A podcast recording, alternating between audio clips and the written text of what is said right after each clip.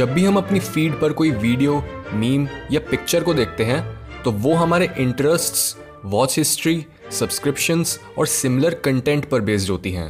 पर कई बार सोशल मीडिया प्लेटफॉर्म्स एकदम रैंडम वीडियो सजेस्ट करने लगते हैं जिनसे हमारा कोई रिलेशन नहीं होता, और जब हम उनके लाइक्स या व्यूज़ देखते हैं तो वो ज़्यादातर हज़ारों या लाखों में होते हैं और सिर्फ तभी हमें वो कंटेंट सजेस्ट करा जाता है। हाई एंगेजमेंट सोशल प्रूफ का काम करती है और इवेंचुअली हम भी उस वीडियो या मीम को देख लेते हैं ये समझने के लिए कि ये सारी हाइप है किस लिए। पर क्या किसी भी कंटेंट को वायरल सिर्फ उसका सोशल प्रूफ बनाता है? वेल well, कई फैक्टर्स में से एक कंट्रीब्यूटर हर्डिंग या फिर सोशल प्रूफ ही है, क्योंकि जब कई सारे लोग एक साथ सेम चीज़ कर रहे होते हैं तो उससे हमें कई बातें पता लग सकती हैं और हमारी डिसीजन मेकिंग भी इम्प्रूव हो सकती है। एग्जाम्पल के तौर पे, अगर हमें नहीं पता कि एक कंट्रोवर्शियल ट्वीट पर कैसे रिएक्ट करना है तो हम सिंपली सबसे पहले लोगों के कमेंट्स और उन कमेंट्स पर किस पर सबसे ज़्यादा रीट्वीट्स हैं वो देखते हैं, जिससे हम भी अपना ओपिनियन फॉर्म करने लगते हैं जो कंट्रोवर्सी के फेवर में भी हो सकता है और उसके ऑपोजिशन में भी। ये हमारी नेचर का वही पार्ट है जो नए ट्रेंड्स बनाता है और तभी हर ट्रेंड पॉपुलैरिटी में धीरे धीरे कम होता जाता है। रिसर्चर्स इसको बोलते हैं द बैंड वैगन इफेक्ट।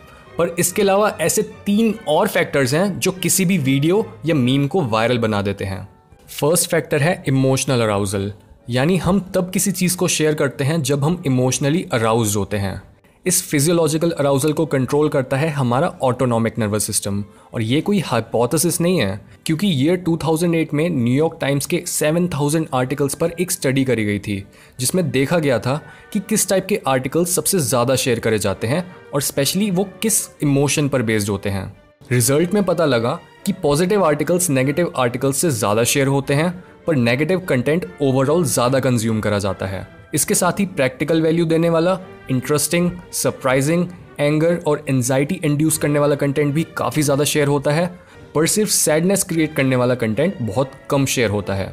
एक सेपरेट स्टडी में भी देखा गया कि जब लोग जॉगिंग के बाद कोई आर्टिकल पढ़ते हैं तब भी जनरल अराउजल की वजह से वो ज़्यादा शेयर करते हैं। सेकेंड फैक्टर जो किसी भी कंटेंट को वायरल बना सकता है वो है रेलेवेंसी, यानी वो सर्टेन पीस ऑफ कॉन्टेंट हमारे लिए कितना रेलेवेंट और रिलेटेबल है। क्या वो हमें अपनी किसी आदत या हमारे कल्चर, फ्रेंड्स या फैमिली की याद दिलाता है, या फिर क्या वो हमें अपने ऊपर हंसने का मौका देता है? ये फैक्टर मीम्स को वायरल बनाने में काफ़ी बड़ा रोल निभाता है। इसके साथ ही रेलेवेंसी किसी रिलेटेड कॉन्सेप्ट या फिर आइडिया की भी हो सकती है, जिससे कई ट्रिगर्स हमें बार बार किसी आर्टिकल, मीम या वीडियो की याद दिलाते हैं। एग्जाम्पल के तौर पर, रिबेका ब्लैक का सॉन्ग जिसका नाम फ्राइडे है वो दो हज़ार ग्यारह की सबसे ज़्यादा वायरल हुई वीडियो थी, और अगर हम इस सॉन्ग की सर्च हिस्ट्री को देखें तो उसमें हमें एक पैटर्न देखने को मिलता है। हर फ्राइडे पर इस सॉन्ग की सर्च वॉल्यूम और व्यूज़ पीक करते हैं, और तभी ये सॉन्ग सुनने के सालों बाद भी लोग हर हफ्ते इस सॉन्ग के बारे में सोचते हैं और इसे शेयर करते हैं। थर्ड फैक्टर है सोशल करेंसी, यानी हम सोशल मीडिया पर कोई भी पोस्ट शेयर करते हैं अपने आप को एक्सप्रेस करने के लिए और एक सर्टेन वे में देखने के लिए। ये इसलिए होता है क्योंकि हमारे लिए इम्पॉर्टेंट है कि हमारे फ्रेंड्स, फैमिली और फॉलोअर्स हमारे बारे में क्या सोचते हैं। सो so, हम कोई भी वीडियो या मीम शेयर करके अपने फॉलोअर्स को बताते हैं कि देखो, ये मैं हूँ, मेरे बिलीव्स ये हैं, या फिर मैं कितना फ़नी हूँ, मैं एनवायरनमेंट की कितनी केयर करता हूँ, so on and so forth. Example के तौर पर, कुछ महीनों पहले फेसबुक और इंस्टाग्राम पे एक लड़का जो अपने आप को रॉकी सुपरस्टार बोलता है वो एकदम से काफ़ी फेमस हो गया था। क्यों?